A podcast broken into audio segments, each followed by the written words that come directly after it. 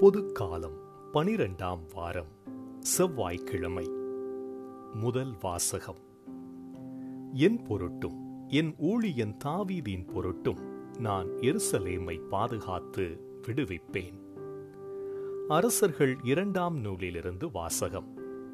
அதிகாரம் பத்தொன்பது திருவசனங்கள் ஒன்பது முதல் பதினொன்று பதினான்கு முதல் இருபத்தி ஒன்று முப்பத்தி ஒன்று முதல் முப்பத்தி ஐந்து மற்றும் முப்பத்தி ஆறு வரை. அந்நாள்களில் அசீரிய மன்னன் எத்தியோப்பிய மன்னனான திராக்கா தனக்கு எதிராய் படை திரட்டி கொண்டு வருவதாக கேள்வியுற்று எசேக்கியாவிடம் மீண்டும் தூதரை அனுப்பி யூதா அரசன் எசேக்கியாவிடம் நீங்கள் இவ்வாறு கூறுங்கள். எருசலேம் அசீரிய மன்னனின் கையில் ஒப்புவிக்கப்பட மாட்டாது என்று கூறும் உன் கடவுளை நம்பி ஏமாந்து விடாதே. இதோ அசீரிய மன்னர்கள் எல்லா நாடுகளுக்கும் செய்திருப்பதையும் அவற்றை முற்றிலும் அழித்ததையும் நீ கேள்விப்பட்டிருப்பாய். அப்படி இருக்க நீ மட்டும் தப்பிவிட முடியுமா? எசேக்கியா தூதரின் கையிலிருந்த மடலை வாங்கி வாசித்த பின் கோவிலினுள் சென்று ஆண்டவர் திருமுன் மடலை விரித்து வைத்தார்.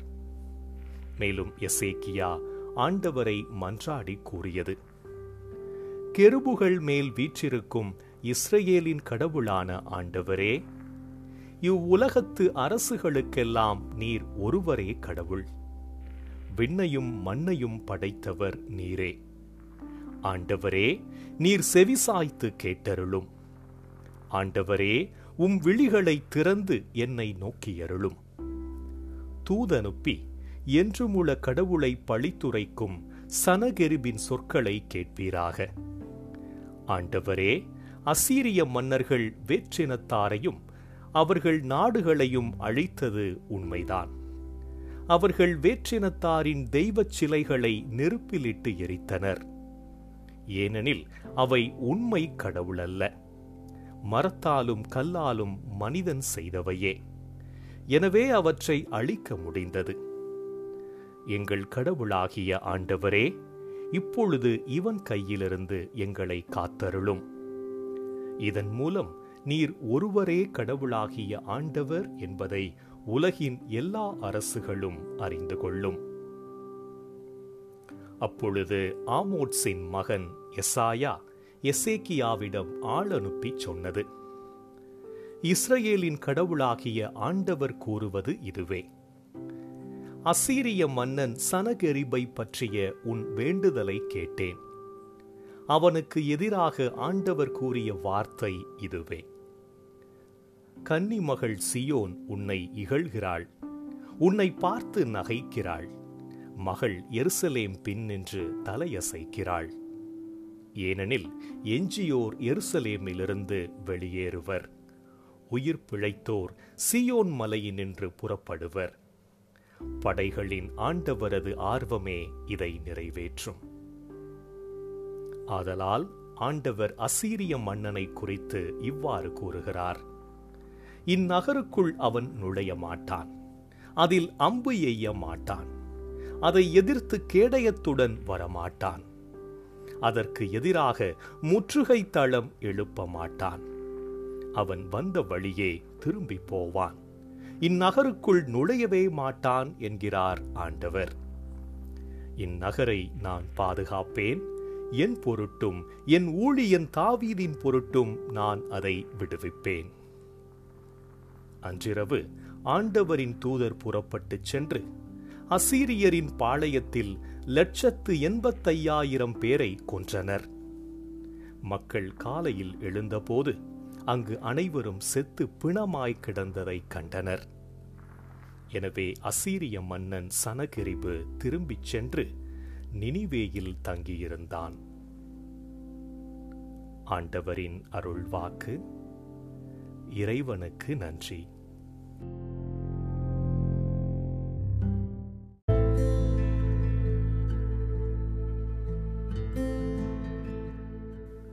பதிலுரை பாடல் திருப்பாடல்கள் நாற்பத்தி எட்டு பல்லவி கடவுள் தம் நகரை எந்நாளும் நிலைத்திருக்கச் செய்வார்.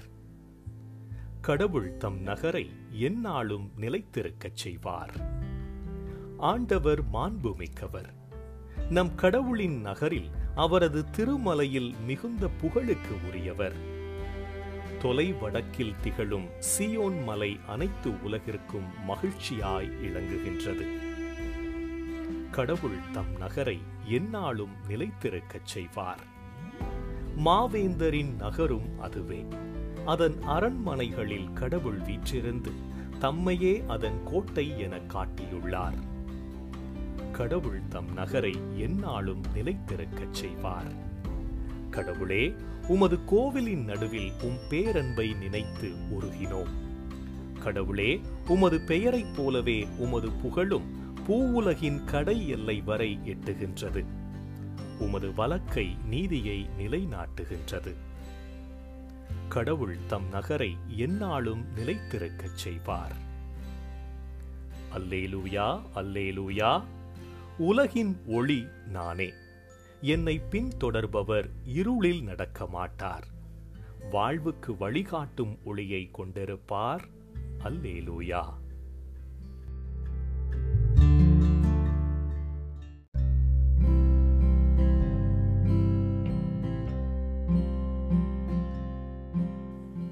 நற்செய்தி வாசகம்.